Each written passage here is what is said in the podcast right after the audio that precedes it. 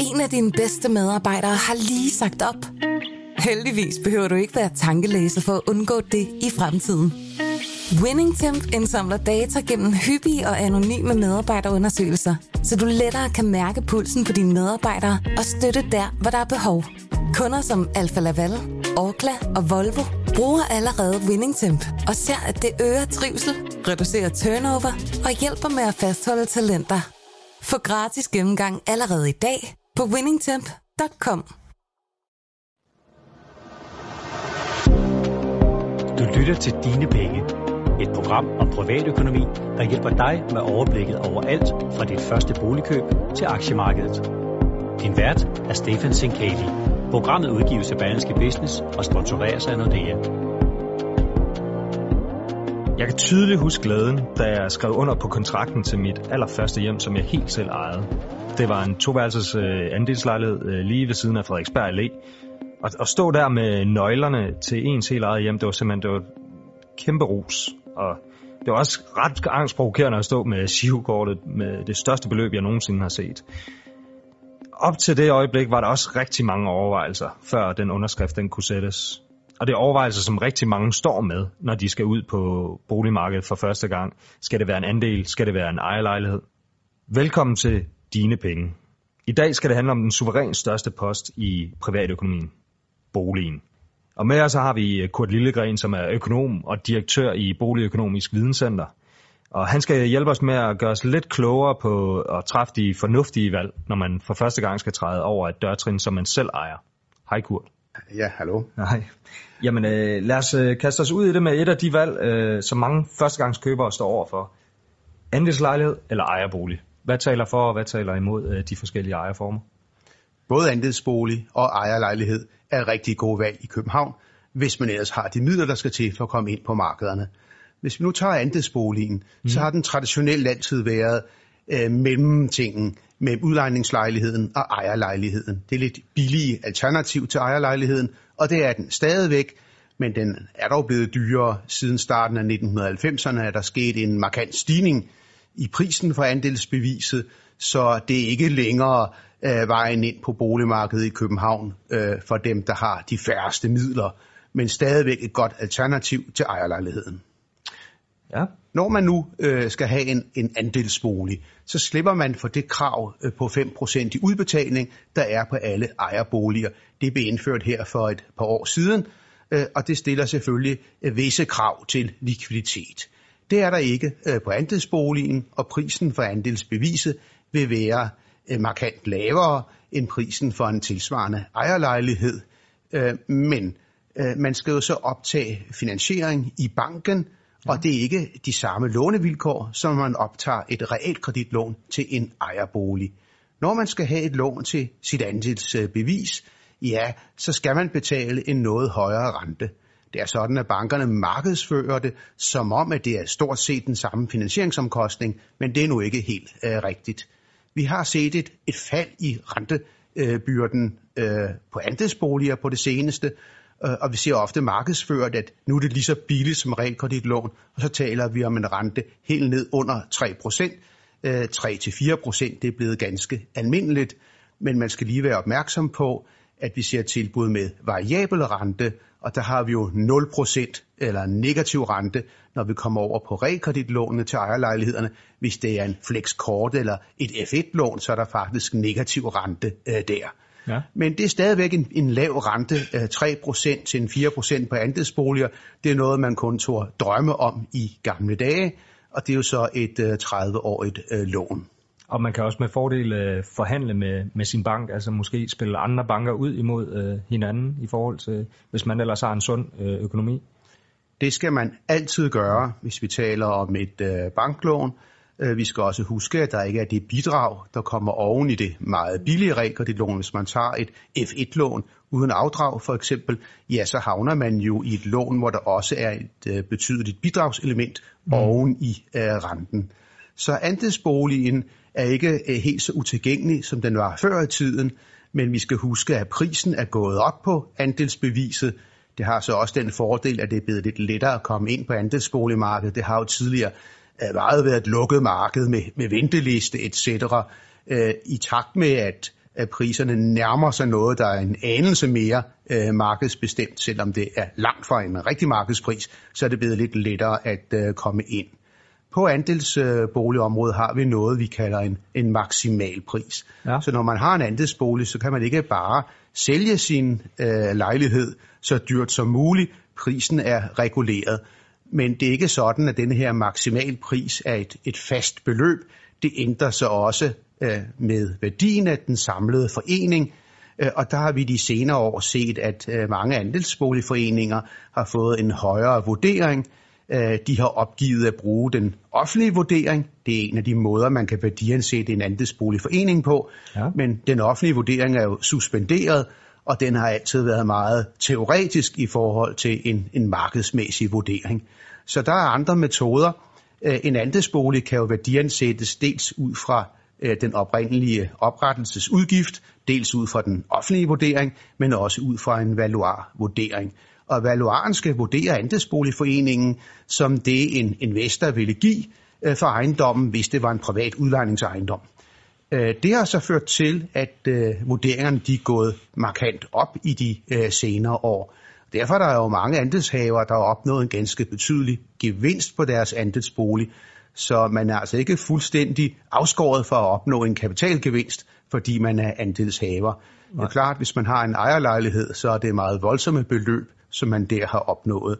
Øh, I perioden her fra omkring år 2000 til 2017, så har der været tale om meget dramatiske prisstigninger på ejerlejligheder i København og øh, Frederiksberg, men andelshaverne har altså ikke øh, fuldstændig været tabt i den sammenhæng. Er der andre ting end, øh, end øh, nu, nu har vi jo så været inde på, på finansieringen i, i andelsboligen og vurderingen. Er der andre ting, som man som, som køber, førstegangskøber af en andelslejlighed, skal, skal være særligt opmærksom på? Så ja, altså det? jeg vil jo næsten ikke nævne det, fordi det er så indlysende. Jeg tror alle rådgivere, der kommer uh, på banen omkring andelsboliger, vil gøre opmærksom på, at uh, det man køber, det er jo en andel i andelsforeningens formue men man får jo så også en andel i den gæld, som andelsforeningen har. Så øh, den pris, man skal se på med en andelsbolig, det er det, man kalder den tekniske pris. Man overtager en del af gælden. Og øh, der er der nogle andelsboligforeninger, det er langt fra alle, det er faktisk kun et fortal, men vi har nogen, der har en ganske betydelig gæld, og vi har enkelte, der har været så uheldige, at de har optaget disse lån under øh, meget ugunstige vilkår, Øh, typisk så vi øh, de andelsboligforeninger, der blev oprettet for 10 år siden, tilbage i 2007, lige før boligboblen brast, at øh, der opererede man med lån med en såkaldt rentetrappe, og vi så, at man i en del tilfælde knyttede en, et swap-aftale til lånene.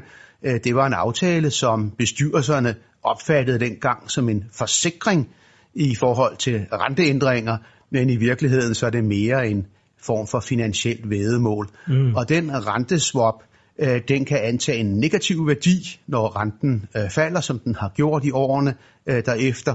Og det betyder altså, at man har fået en betydelig gæld i ejendommen. Øh, I mange tilfælde er det ikke så stort et problem, som det lyder, hvis man er i stand til at betale ydelserne på lånet. Man kan altså ikke komme ud af den her renteswap her og nu, uden at skulle lægge et betydeligt øh, beløb.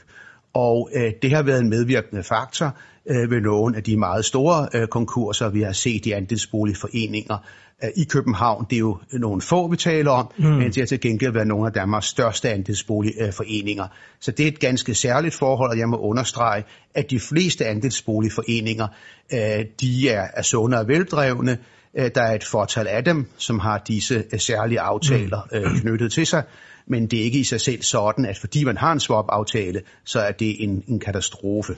Men hvis vi ser bort fra, fra swap-elementet så øh, og, og forholder os til, til, til gælden, øh, så er det vel ikke nødvendigvis sådan, at, øh, at bare fordi en andelsforening ingen gæld har, så er det en god ting. Der skal vel være en eller anden form for øh, balance mellem, at øh, man også kigger på, på en ejendom, øh, som øh, hvis den ikke for eksempel ikke er blevet renoveret rigtig mange år, eller ikke har fået lavet taget. Og, altså, så gæld kan jo også være noget, der betyder, at, at ejendommen er i en, i en sund forfatning. Det, at der er gæld i ejendommen, gør også, at det er mere overkommeligt at anskaffe andelsboligen. Mm. Det er et ofte overset uh, faktum. Men ja, det er meget vigtigt, at uh, ejendommen er uh, sund og uh, vedligeholdt. Uh, og vi har jo set en del tilfælde, hvor uh, andelsboligforeninger er blevet stiftet, øh, på urealistiske budgetter, mm. og det er så årsagen til, at øh, et udvalg, som øh, Brian Mikkelsen har nedsat, netop er, er barslet med et forslag om, at det i fremtiden skal være obligatorisk at komme med et øh, 15-årigt øh, budget for øh, vedligeholdelse i forbindelse med stiftelse af en andelsboligforening. Øh, så ja, det er ikke nødvendigvis en god idé at spare maksimalt mm. på uh, renovering af en ejendom. Det er jo fuldstændig det samme, som hvis det er en ejerlejlighedsforening.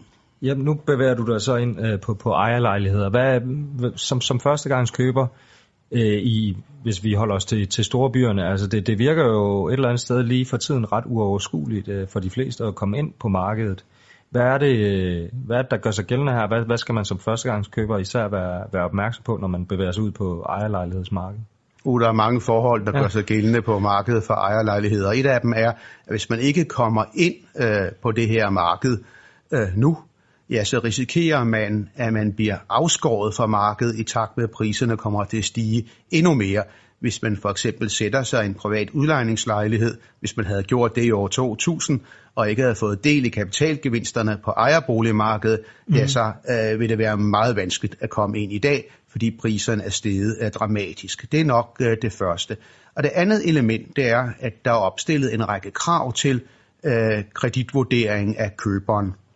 Øh, og det er nogle krav, der vil presse en del mennesker til at købe mindre lejligheder, end de egentlig havde forestillet sig, og nok også vil presse nogen ud af København og et stykke ud i, i omegnen, eller at de må overveje billigere alternativer end øh, ejerboligen. Øh, for det første er der jo et krav om, at man skal lægge 5% i udbetaling. Ja. Men udover dette, så er der et krav, der gør sig gældende i København og Aarhus, øh, om at man skal, hvis man øh, optager lån, der er på mere end fire gange ens husstandsindkomst, ja, så skal man have en likviditet øh, på 10% af boligen. Øh, så hvis det er en bolig til øh, 3 millioner, så skal man altså have 300.000 kroner. I halvdelen, penge? Ja, det øh, skal det være, og halvdelen mm. kunne jo så være udbetalingen, men det er altså ikke nok. Så det er et, et krav, der ligesom fordobler øh, likviditetsbehovet i forhold til det rene udbetalingskrav, der kom øh, først. Øh, hvis der er tale om, at lånebeløbet er meget betydeligt, en fem gange husstandsindkomsten, så er det faktisk 25 procent, man skal have. Og så er vi jo oppe i en 750.000 kroner på den her lejlighed til 3 millioner. Så tror jeg, mange førstegangskøber, om ikke alle, øh, de er stået af. Så der skal øhm. man have en formue med, med sig øh, fra forældre, havde han sagt, for at det er muligt, øh, eller fra andet sted, for at det er muligt lige pt. at kunne træde ind? Det er rigtigt, eller man skal jo være noget op i årene, som man har sparet op over en årrække, mm. for at kunne realisere dette. Så det er et temmelig vidtgående krav, men der er jo også den mulighed at uh, sætte sig noget uh, billigere at købe lidt ude i omegnen, eller noget mindre lejlighed. Fem gange husstandsindkomst, det vil jeg sige, er ganske betydelig gældsætning, og mm. det vil jeg da personligt fraråde, medmindre man kunne se en, en øh, karriere foran sig med store øh, lønstigninger. Der er jo nogen øh, uddannelsesgrupper, hvor vi må formode, at øh, de gennem en årrække vil opleve øh, meget stigende indkomster. Det kunne fx være en nyuddannet læge eller tandlæge.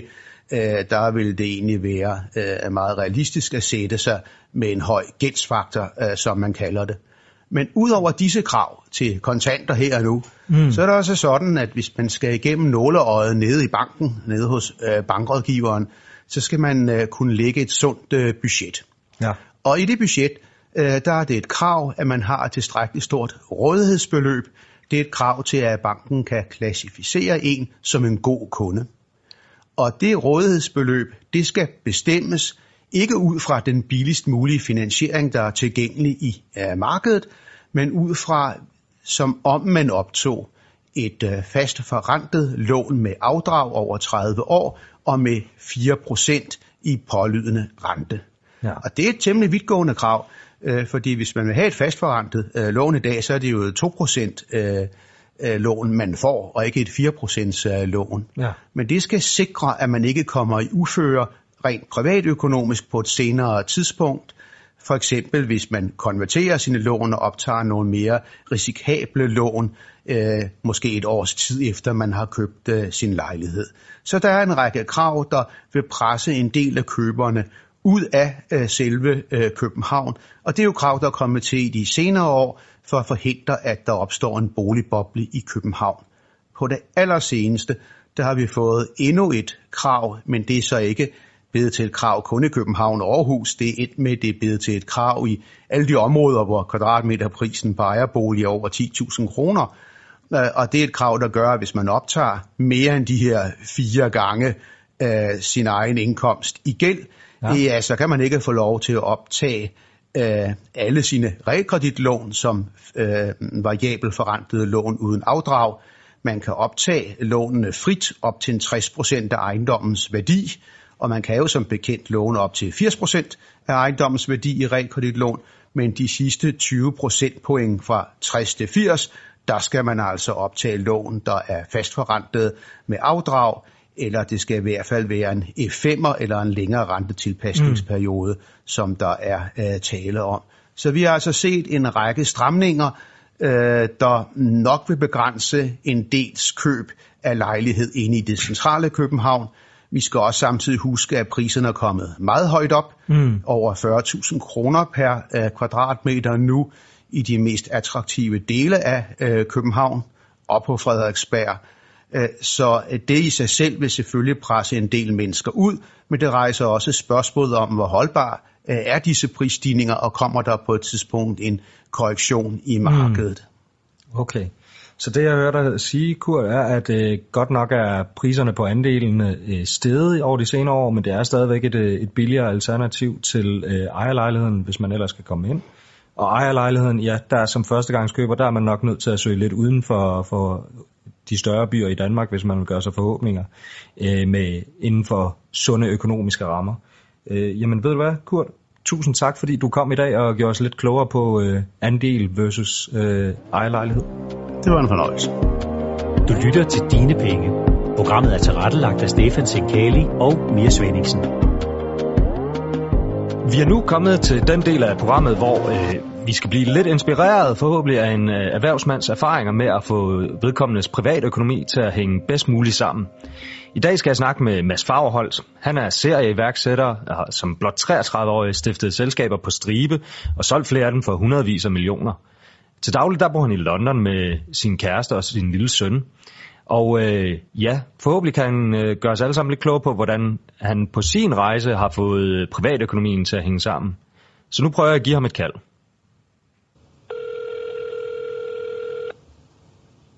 Mads? Hej Mads, det er Stefan. Vi skal jo, øh, hej Mads, vi skal jo snakke lidt om dine erfaringer med privatøkonomi. Det håber jeg, du er frisk på? Det er altid. Det lyder godt. Øh, jamen lad os kaste os direkte ud i det. Øh, måske skulle vi starte. Øh, har du, har du nogensinde fået et, et godt råd øh, om økonomi, øh, som du rigtig gerne vil øh, give videre? ja, jeg synes, jeg synes, jeg får mange hele tiden. Jeg synes hele tiden, jeg lærer og vokser. Øh, jeg tror, der er tre gode råd faktisk, som er lidt modsigende, men som, som alle tre, synes jeg, er tre rigtig gode råd, jeg har lært. Det ene er fra min far, som min far var altid enormt god til at lægge penge til side og spare op. Og han har sådan et fundamentalt tro på, at hvis man er god til at lægge penge til side og spare op, jamen, så får man noget fleksibilitet, der gør, at man kan tage til rigtige vand undervejs. Det vil sige, okay. nogle gange, hvis man går og skylder en masse penge, kan det være, at man ikke kan tage den jobmulighed, der gør, at man vokser allermest, eller man ikke kan tage den uddannelse, der giver en mulighed i fremtiden, men man tænker derimod på en meget korte bane og kan betale ting tilbage. Så den første råd ligesom af den del, det er, øh, op, læg penge til side, så du får fleksibilitet i dit liv. Den anden er, er fra min mor, men øh, min mor har taget videre fra, fra, fra hendes far og fra hendes farfar, som handler om at investere i uddannelse. Jeg er sikker på, at der nok skal være nogle andre, der har sagt det samme. Ikke? Men det er mm. hele tiden at investere i uddannelse. Uddannelse bør ikke betyde, at man tager et kursus. Det kan være en bog. Det kan være at tage tiden til at sætte sig og læse bogen. Det kan være at tage tiden til at, at give sig selv nogle udfordringer, der gør, at man vokser. Men det er altså den her idé med, at i sidste ende, at det, man tjener penge på, det er ens, eget, ens egen hjerne. Så hvordan får man udviklet den mest muligt, så man kan få det bedste return on investment, som man siger, altså afkast på ens investering. Og så den sidste, som er fra min Hongkong-mentor, øh, som en fyr, jeg arbejdede for, for da jeg var 18 år gammel, som er en, en, rig øh, hongkongesisk fyr, som jeg arbejdede for mange gange. Han sagde totalt det modsatte. Han sagde til mig, lån alle de penge, du kan, mens du er ung, ung brug dem, og så bruge resten af dit liv i dine gamle dage på at betale dem tilbage. og det, det er jo totalt det modsatte det andet, men hendes pointe, og hvorfor jeg synes, det er et godt råd, det er, at man kan meget hurtigt ende med at spare op til en alderdom, hvor man får meget mindre ud af pengene. Øh, jeg er glad for, at jeg øh, brugte nogle fjollede penge, da jeg boede i USA, og jeg havde det sjovt, at jeg morede mig og sådan noget. For lige pludselig så sidder man i liv, hvor man måske har nogle flere penge, men man har ikke samme muligheder for at nyde det, som man havde, eller samme muligheder for at have det sjovt, som man havde, da man var yngre. Så det handler om at sikre sig, at man ikke kun altid sparer sammen til fremtiden, men at man også nyder dagen i dag. Okay. Men udover det at have det sjovt i USA som ung, øh, har du så ellers brugt det råd altså til at, til at gøre en rigtig god økonomisk beslutning? Altså hvad, hvad vil du sige den, den bedste økonomiske beslutning, du nogensinde har truffet er? Jeg har altid været enormt god til at holde mine omkostninger lave, og det gør, at jeg hele tiden har kunne træffe, øh, træffe valg, som gjorde, at jeg ikke var fokuseret på den helt kortsigtede øh, bane. Øh, jeg kan huske, at jeg arbejdede i Viasat i sin tid øh, som telesælger. Så kom en chef derinde, øh, Lars Hein, og så sagde han til mig og til to andre, hey, har I lyst til at være salgschefer for de andre, i stedet for bare at sidde på telefonen? Øh, I skal bare være opmærksom på, at I får halvdelen i løn, og I skal arbejde dobbelt så meget. Og der var nogle af mine kollegaer derinde, som sagde nej til den mulighed, at det gør de to andre, og jeg sagde så ja til den, selvom det ikke gav nogen økonomisk mening på den helt korte bane. Jeg troede, det var den, den mulighed og det valg, der gav mig mest mulighed for at udvikle mig i fremtiden. Øh, så det her med hele tiden at, og, og ikke bare søge den korte bane, men søge mulighederne for at, at komme videre, komme videre, komme videre. Da jeg arbejdede i Groupon i sin tid, og jeg fik en, en million dollars i, i, i løn, sagde jeg også op for at join en anden virksomhed. På trods af at jeg fik en million dollars i løn. Det gjorde så, at jeg kunne bygge det, jeg bygger i dag. Øh, fordi jeg fik mulighed for at join uh, øh, Rocket Internet i stedet for. Øh, så det her med at holde sine omkostninger lave, og jeg tror at træffe beslutninger, som man både lærer mest af, men også som, øh, som man synes er sjovt undervejs, har i hvert fald fungeret ret godt for mig. Okay, men er der, er der så nogle tilfælde, hvor du har glemt de, de gode råd, du har fået, og så truffet en dårlig økonomisk øh, beslutning, som du sidenhen har fortrudt? jeg, træffer, jeg træffer hele tiden dårlige øh, økonomiske beslutninger, både i virksomheden og alle mulige andre steder. Jeg træffer hele tiden dårlige beslutninger, synes jeg. Men øhm, øhm, ja, nej, jeg, jeg, jeg, jeg, er sådan, jeg lever relativt øh, jeg lever en relativt frugal øh, tilværelse. Altså, jeg køber mit tøj i Zara, og øh, jeg, jeg bor til leje, fordi jeg ikke vil have alle de faste omkostninger, og jeg vil have fleksibiliteten, hvis markedet går op og ned, til at rykke rundt på min øh, privatøkonomiske situation. Så vil jeg bo til leje for eksempel i mit hus, i stedet for at eje det. Men så hvis der kommer et dårligt marked, kan jeg flytte ind i en billigere bolig, hvis, hvis min økonomi ikke hænger sammen til det. Så jeg synes som udgangspunkt, jeg gjorde, gjort, jeg, jeg, købte, jeg, købte, øh, jeg købte to biler, der jeg boede i USA. Det har nok ikke været den bedste investering lige frem øh, at gøre det. Øh, men, øh, men jeg var lidt heldig, fordi dollaren var sindssygt lav, da jeg købte den, og jeg solgte min i, i Europa øh, til en høj schweizerfrank. Så det endte faktisk det endte med ikke at være så dårligt, som det kunne have været, men jeg tror ikke ligefrem, at man investerer i biler. Jeg tror tværtimod bare, at man bruger penge på biler. Øh, medmindre man måske køber en eller anden veteran Lamborghini, som, øh, som har en eller anden affektionsværdi for nogle folk. Hvordan kan det være, at du øh, valgte at bruge øh, så mange penge, som jeg går ud fra, at det er øh, på, på lige præcis biler? Er det en passion, du har? det var det dengang. Altså, jeg synes, jeg blev... Øh, jeg tror ikke, jeg synes, det er lige så interessant mere, som jeg gjorde på det tidspunkt. Men da jeg, var, da jeg kom ind på MIT, og jeg var 21 år gammel, og jeg kunne slippe for en dansk bilskat, og jeg kunne købe en bil i USA, um, og køre rundt i USA uh, i det, der synes jeg, det var ret sjovt. Så jeg havde en plan om at købe en, en, øh, en, en Porsche, der flyttede over. at øh, det endte jeg så ikke med. Eller jeg endte faktisk med at købe en, men så inden jeg havde fået betalt ham, så kunne jeg se den. Der var nogle problemer med gearkassen. Og så endte jeg ved at købe en anden bil i stedet for. Men, øh, men det var i hvert fald ret sjovt øh, og, øh, at have det i USA nu, nu er jeg nok blevet for kedelig efterhånden. Nu vil jeg bare have en Toyota, øh, som hvis jeg skulle have en bil. Men det ejer jeg ikke engang bil. Jeg tager bare Uber alle steder. Øh, når jeg i hvert fald er i alle andre steder end Danmark, hvor man stadig kan tage Uber. Men hvad er det så, øh, du ellers bruger dine din penge på, havde jeg nær sagt? Øh, nu, nu var det så ikke, det var med udgangspunkt i, at øh, det nok var en dårlig investering, og det viste sig så at være en ok investering med bilkøbene. Men øh, hvis du så kigger på dit professionelle virke, hvor, øh, hvor har du så gjort gode investeringer og dårlige investeringer? ja, ja, det skal, det skal sige, at min bil var på ingen måde en god investering. Det var bare en mindre dårlig investering, end det kunne have været. Jeg har mistet færre penge på bilen, end jeg, end jeg burde have gjort, fordi jeg var heldig på grund af valutakursen. Men, øh, men jeg mistede den grad. Altså biler er jo bare øh, øh, øh, øh en, et, et dårlig investering, ligesom en yacht og et privatfly og alt muligt andet. Øh, Altså, i, min, min uddannelse på MIT øh, var en fantastisk investering. Altså, der, der brugte jeg en, en, en million kroner øh, på at komme ind. Jeg fik så en del af det betalt af legater, og jeg endte så med at blive, øh, blive det, man kalder teachers assistant derovre, som sådan en, der hjælper professorerne. Og jeg fik en del af min, min, øh, min tuition betalt. Men jeg brugte cirka en million kroner, da jeg var 21 år gammel, øh, på, at, på at tage en MBA i USA. Og, øh, og det har vist sig været en meget god investering. Jeg tror ikke, jeg kunne lave det i dag, at jeg gør, hvis jeg ikke havde, havde læst det over. Øh, det viser sig at være en sindssygt god investering at gå ned i løn i Viasat og, og tage et, et job. Det viser sig at være en god investering at øh, sige farvel til nogle jobs undervejs. Men jeg er ikke den store investor. Jeg kan ikke ud og investere penge i andre folks virksomheder eller i aktier eller sådan noget.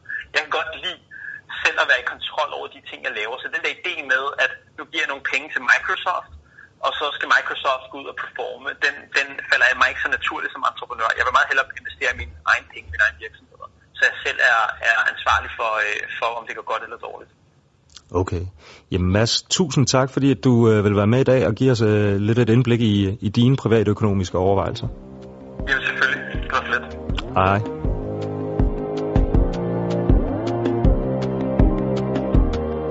Nu får du eksklusiv adgang til Nordeas eksperter, som giver dig konkrete råd til at gøre rådkuverterne mere overskuelige.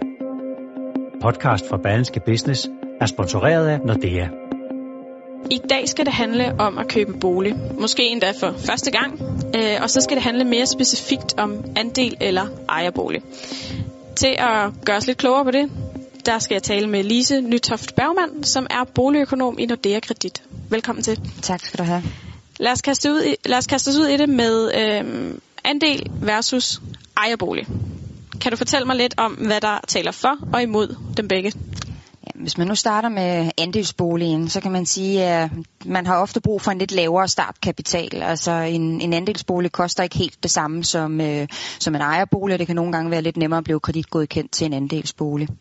Og så er der en skattemæssig fordel ved andelsboligen, og det er, at man ikke betaler nogen ejendomsværdiskat. Og hvis der for eksempel sådan er tale om en, en ejerlejlighed i København, hvor skatterne ikke er helt lave, og heller ikke bliver det, når den nye skattereform træder i kraft her for 2021, jamen, så kan det altså også være en, en, en fordel, der er med at tage med. Og så er der jo ofte i andelsboligforeninger, fordi man har et lidt større fællesskab, man er lidt mere fælles om det hele, så det kan jo ofte sådan give en, en god stemning i opgangen.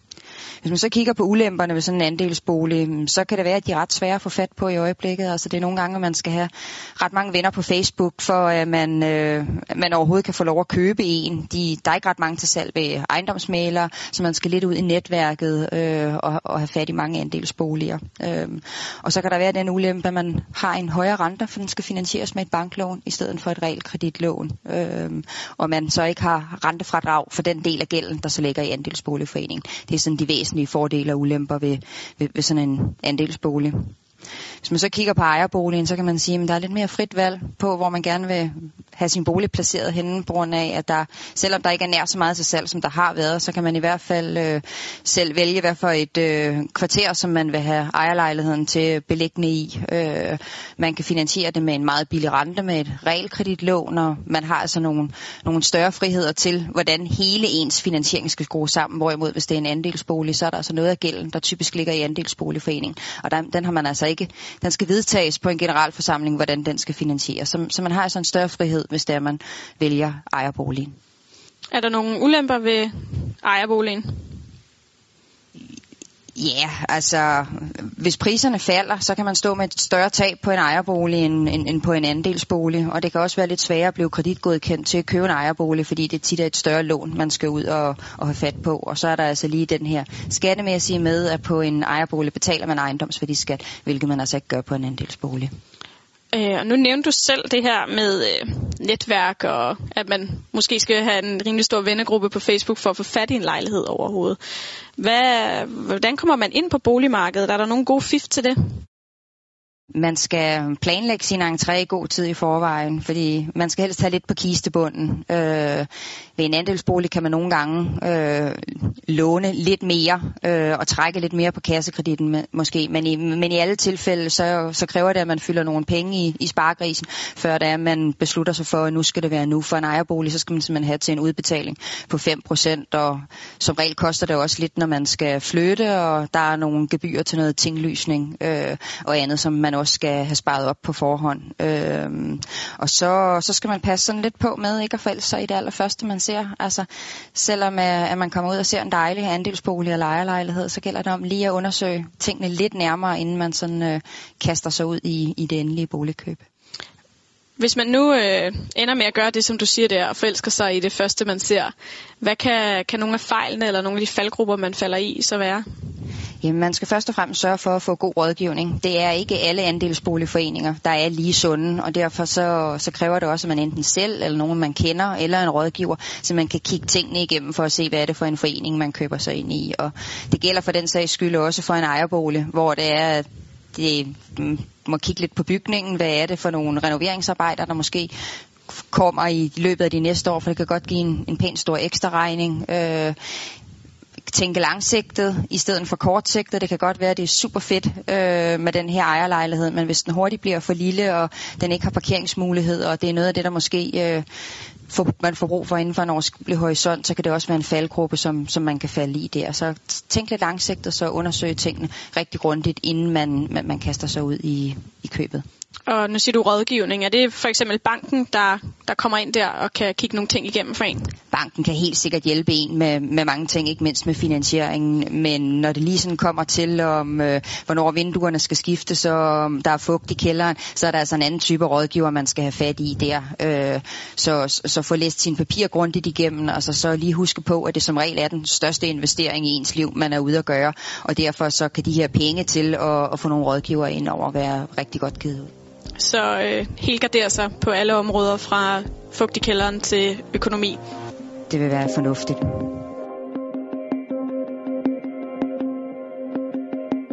Du lytter til Dine Penge fra Berlingske Business.